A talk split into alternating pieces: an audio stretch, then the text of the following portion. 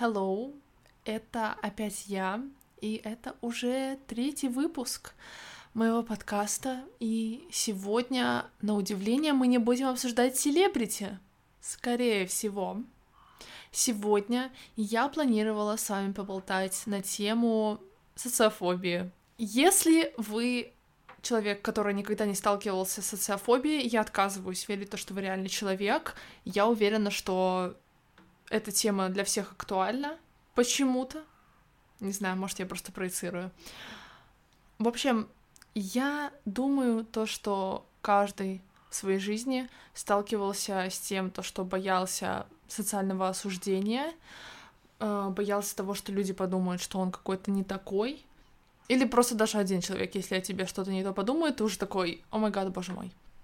Кстати, сегодня идет дождик, я не знаю, навряд ли вам его слышно, но погода сегодня просто отвратная. Не то чтобы я не люблю дождик, но 6 градусов в октябре, excuse me, um, never mind. О чем я? Просто хотела вас э, ввести в курс дела вообще, что сейчас происходит. А еще, кстати, вороны у меня каркают за окном, поэтому я надеюсь, это не помешает нам. И нет, закрыть окно я не могу, потому что отопление очень сильное. Короче, все. В общем, для меня социализация всегда была проблемой, и я уже вот как два года прям активно работаю над своей социальной жизнью и стараюсь бороться с, своей социофобией.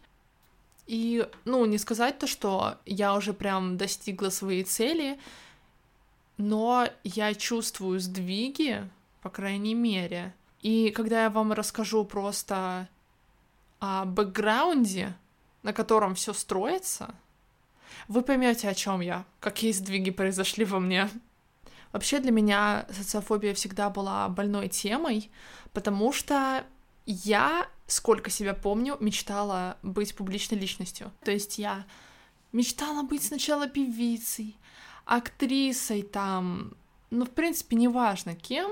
Главное, чтобы я была душой компании, люди меня слушали и слышали, и главное, чтобы я еще была знаменитой. И желательно, чтобы мне было много денег. Но это ладно, не об этом. Но вот есть такая вот проблемка, да, то, что это самое страшное вообще для меня выступать перед людьми.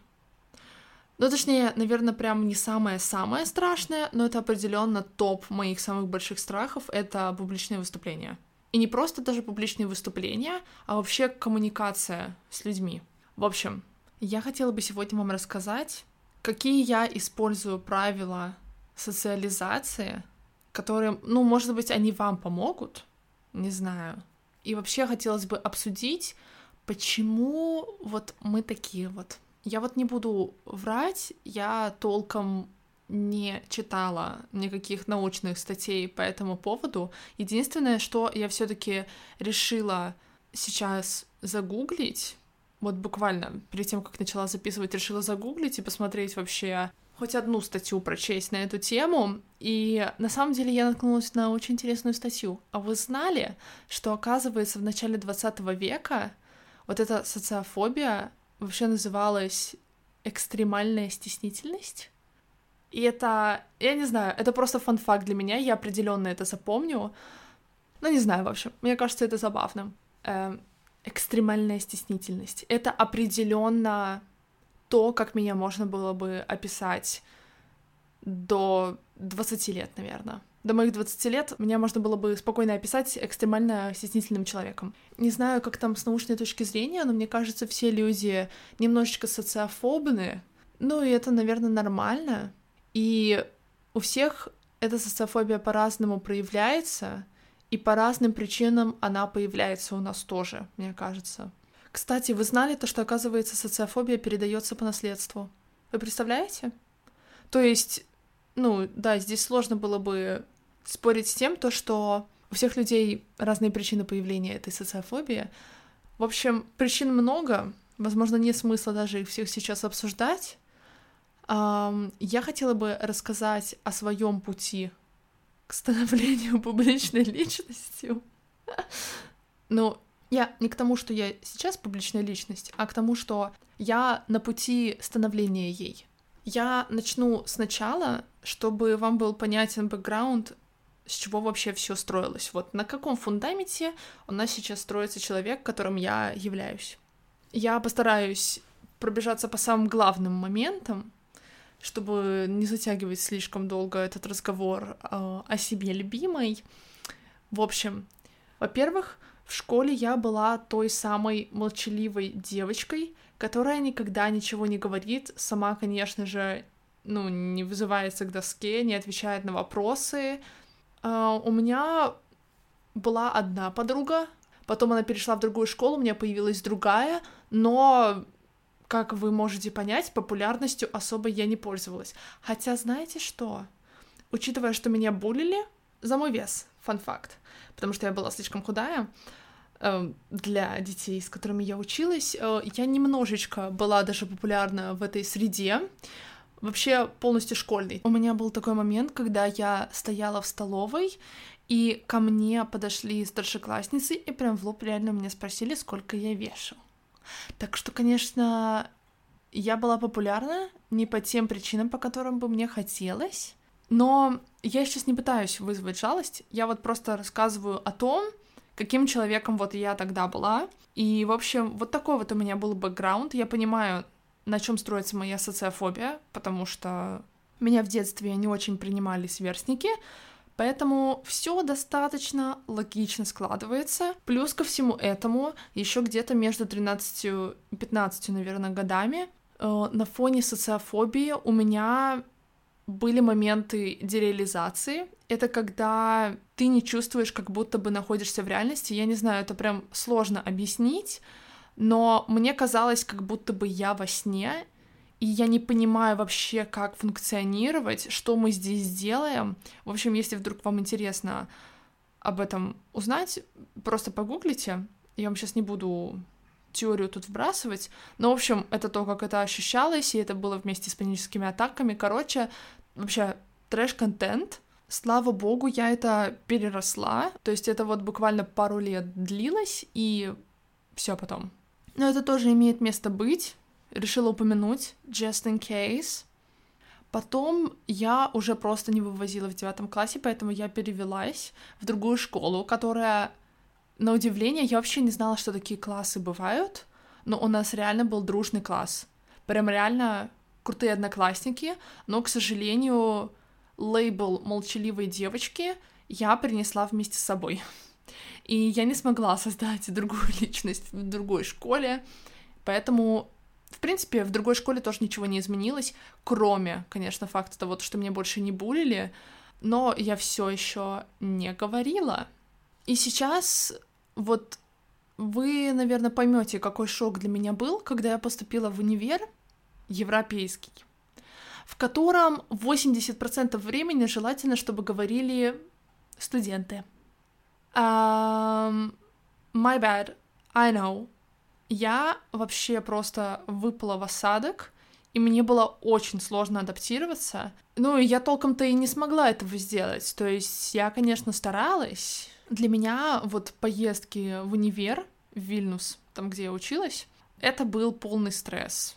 Я не успела там как-то поработать над своей социофобией, потому что после сессии было решено уйти. Это было самое сложное решение в моей жизни, возможно, мы когда-нибудь о нем поговорим, но суть другая.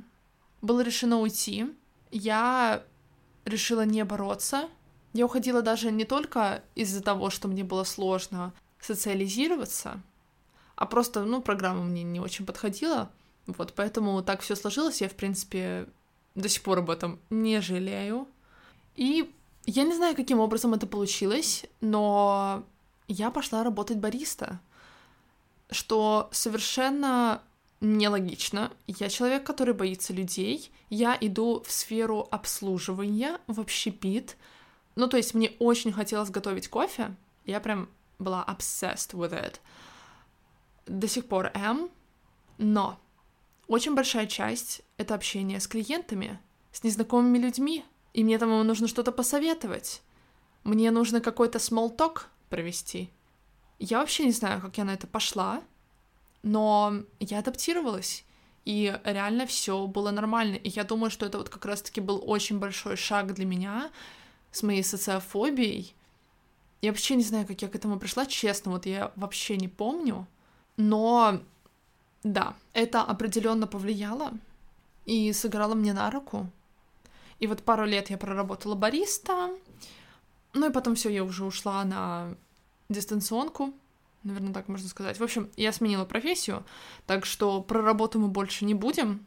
И вот по итогу получается так, что в 2020 вот я как раз говорила, то, что я два года примерно работаю над своей социофобией, так что вот начиная с 2020 я этим и занимаюсь. И в 2020 я была вот таким человеком.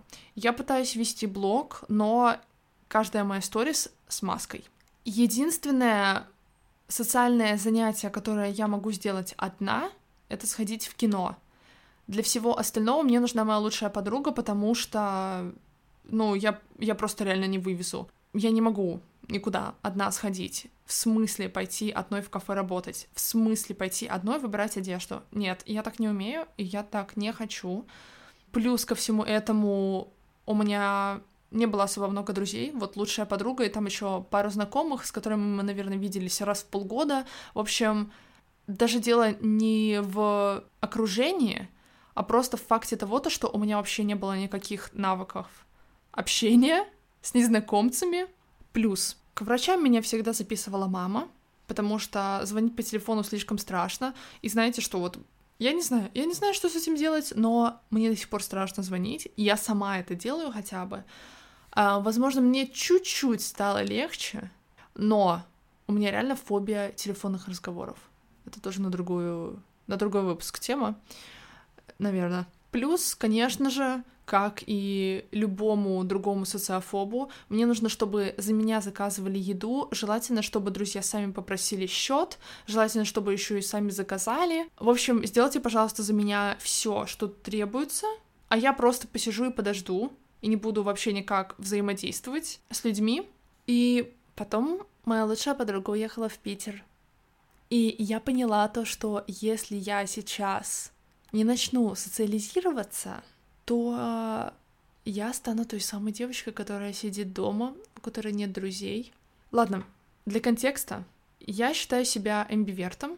Я что-то среднее между интровертом и экстравертом. От настроения зависит. Поэтому именно для меня такой стиль жизни просто не подходил бы. Я понимаю то, что для многих людей это вполне комфортное времяпровождение, and that's okay. Просто это вот не то, что подходит мне.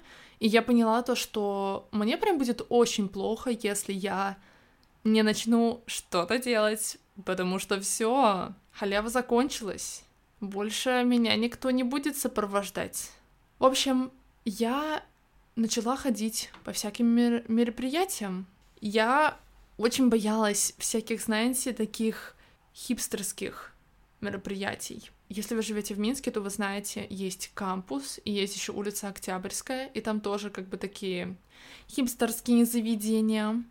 Я решила пойти в банк. Я начала ходить по этим заведениям. Я ходила на бесплатные лекции там в какую-то киноакадемию, что-то там такое было. Um, это было ужасно страшно, я не буду врать, но это было не настолько плохо, насколько я думала это будет. То есть просто вот ощущение, которое вы испытываете после того, как вы уже сделали то, чего вы очень боялись, оно определенно стоит того. Стоит реально даже целый день потратить на эту нервотрепку, чтобы потом в конце дня ощутить прям прилив энергии даже. Вот в моем случае это реально то, что меня наполняет. Кстати, вот фан-факт про Октябрьскую. Я недавно послушала подкаст Эммы Чемберлин. Это, наверное, сейчас ее самый последний выпуск.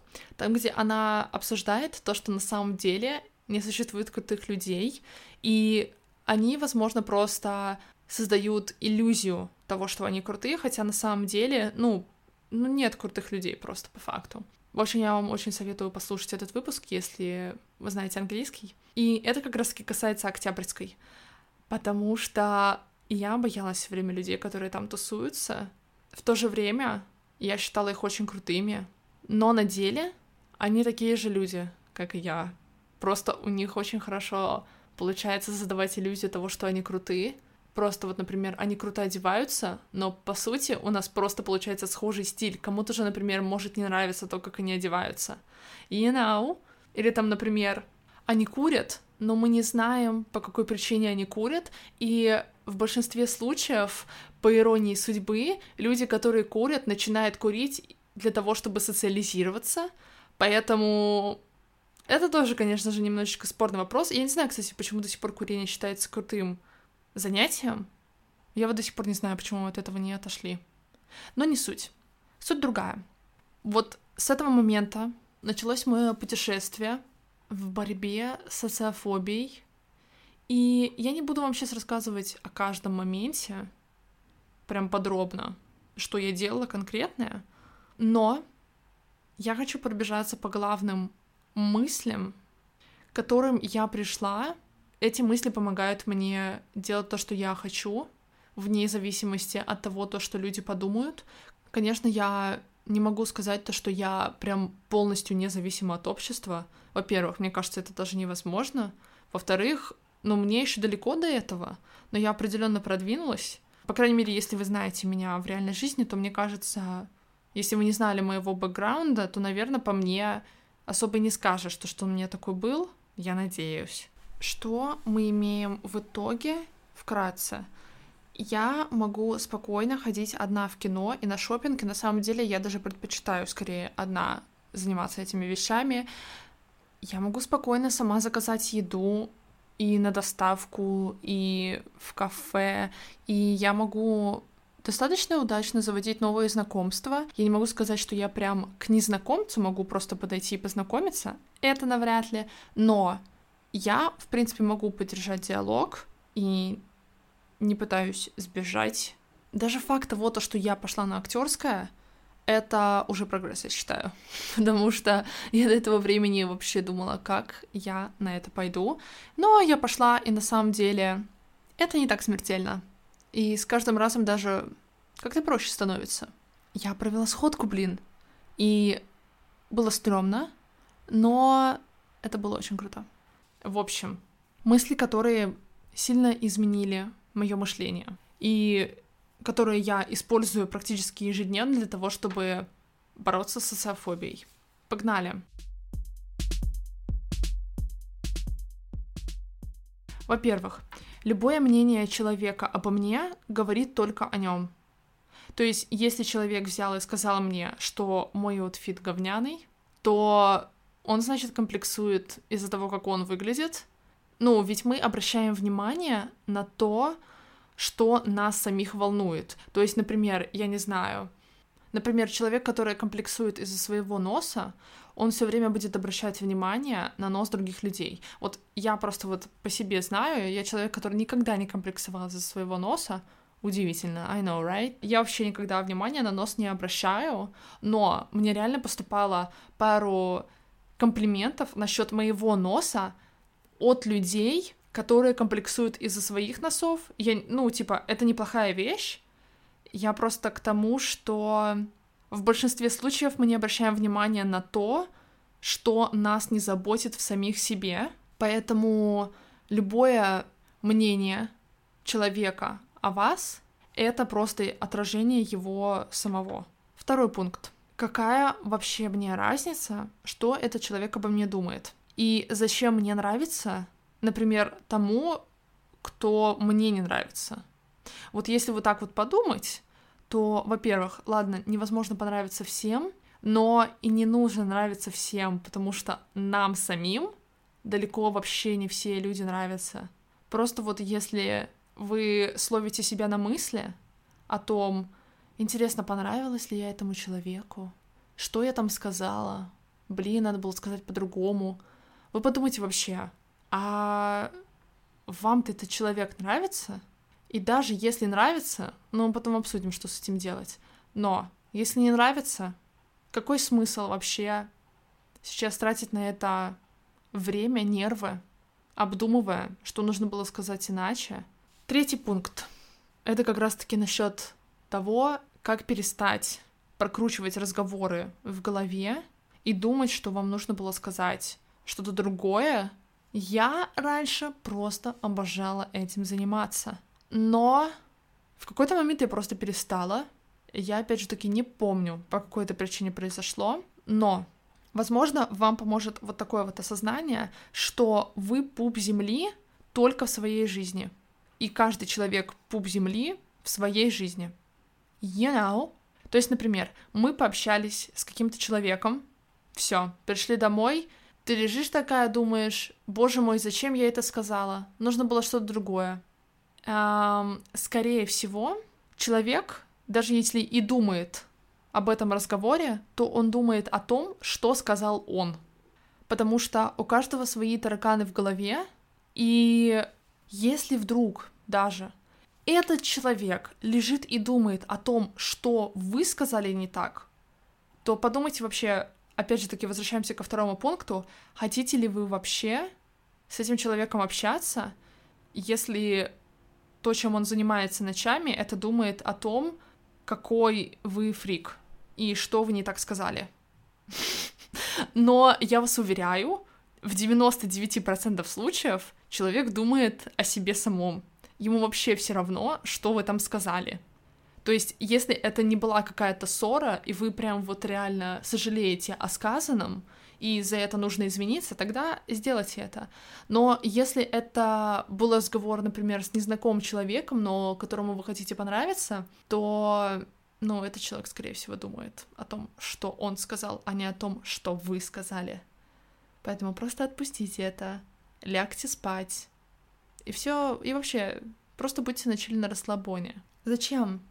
Вот знаете, я пошла на актерское, если вдруг вы фолловите меня в инсте, то вы об этом знаете. И я когда пошла на первое пробное, для меня это был очень большой шаг. Я долго собиралась морально, но я все-таки решила пойти. Я, ну, несколько месяцев смотрела их сторис, что они там делают на занятиях, и я просто смотрела и думала, господи, как я вообще на это пойду? Я знаю то, что это мне необходимо, просто как глоток воздуха, но это будет просто нереально сложно. И знаете что? Вот я сходила на пробное, на самом деле все оказалось не так плохо, как со стороны выглядело. И плюс ко всему этому, я не знаю, что на самом деле со мной произошло, я даже не прокручивала особо, что происходило на этом пробном, как я себя повела, что, это, что я сказала, правильно, неправильно я выразилась. Я не думала об этом, потому что я знала то, что люди, которые пришли на это же пробное, тоже имеют какие-то комплексы, и они сто процентов, если и будут думать об этом пробном, то они будут думать о том, что они на нем сделали, а не обо мне. И тогда это, знаете, теряет вообще... Это потеряло просто для меня смысл сейчас сидеть и прокручивать эту ситуацию в голове, когда я знаю то, что сегодня у всех головы будут заняты совершенно другим. Зачем мне сейчас свою голову занимать насчет того, что подумают обо мне другие люди? Потому что они обо мне не думают, это просто не имеет никакого смысла. И таким образом мы перетекаем к следующему пункту. Я буквально только на днях обнаружила себя на этой мысли — я почему-то до этого времени считала то, что все люди настроены против меня. А что, если нет? А что, если на самом деле это принимающая аудитория, которая тебя поддержит? Что, если люди не настроены против тебя, и они не смотрят на тебя осуждающим взглядом. Может быть, им просто вот интересно. То есть, например, ну вот это даже вот просто чего-то банального касается, вы там, я не знаю, поставили телефон и снимаете себя на улице. Вполне возможно, даже если люди и пялятся на вас, я, например, такой человек, я реально могу обратить внимание на людей, которые снимают себя на улице, но я буду смотреть на них скорее с восхищением, нежели осуждением. Я просто такая, вау, это прям... На это прям нужны яйца, чтобы просто взять вот посреди улицы и начать себя снимать. И как раз-таки эта же мысль тоже пришла мне с актерского, а, потому что я как будто бы впервые в жизни попала в принимающую аудиторию, которая меня поддержит, и я почему-то все предыдущие аудитории считала враждебными. А сейчас, когда я понимаю то, что все люди здесь тоже со своими загонами на актерском, и все пытаются стать лучшей версией себя, и никто тебе здесь осуждать не будет, потому что они понимают, каково это. Я почему-то задумалась, а почему я считаю то, что все остальные люди суперверные в себе и осуждающие, вообще не знаю. Ну, скорее всего, это вот, может быть, со школы еще какой-то шлейф остался, но по факту, скорее всего, вас не осуждают. А даже если и осуждают, хотите ли вы понравиться таким людям? Опять же таки, возвращаемся к этому вопросу. Следующий пункт. Fake it till you make it. Как на русском. Притворяйтесь. Я редко пользуюсь, наверное, этой тактикой. Если вы, например, новый в какой-то компании, вы можете просто притвориться, то, что вы уверенный в себе человек, и рано или поздно вы, возможно, станете этим человеком. Вам нужно будет поддерживать уже устоявшийся образ. Это как я поддерживала свой образ в другой школе, в которой меня никто не знал, я могла создать новый, но я почему-то решила того придерживаться, еще не отошла от этого.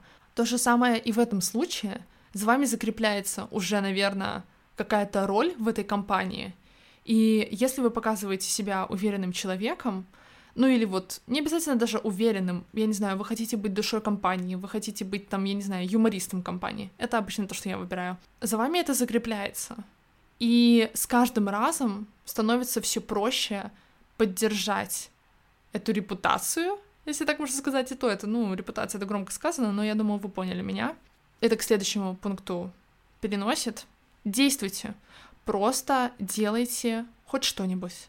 Не нужно масштабное что-то делать.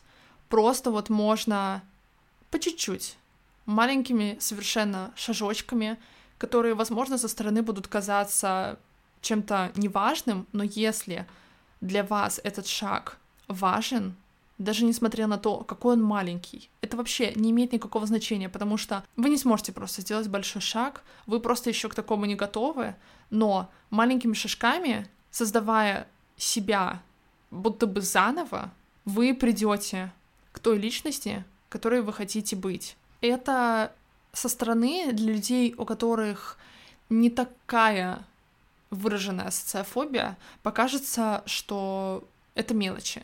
Но на самом деле это не мелочи. Я просто хочу перестать быть человеком, за которого все все делают. И на самом деле это реально уже не сложно. То есть это реально проходит. Чем больше вы практикуете, даже такие мелочи, тем лучше становится. Реально с каждым разом. Каждый раз вас приближает к тому человеку, которым вы хотите быть. И если это не мотивирует, то что будет? И последний, просто офигенский пункт, это дневник благодарностей самому себе. I know. Я, наверное, сама это придумала. Я знаю, что достаточно популярно вести просто дневник благодарностей, но я придумала ведение дневника именно благодарностей самого себя, именно в социальной сфере, потому что для меня это очень важно.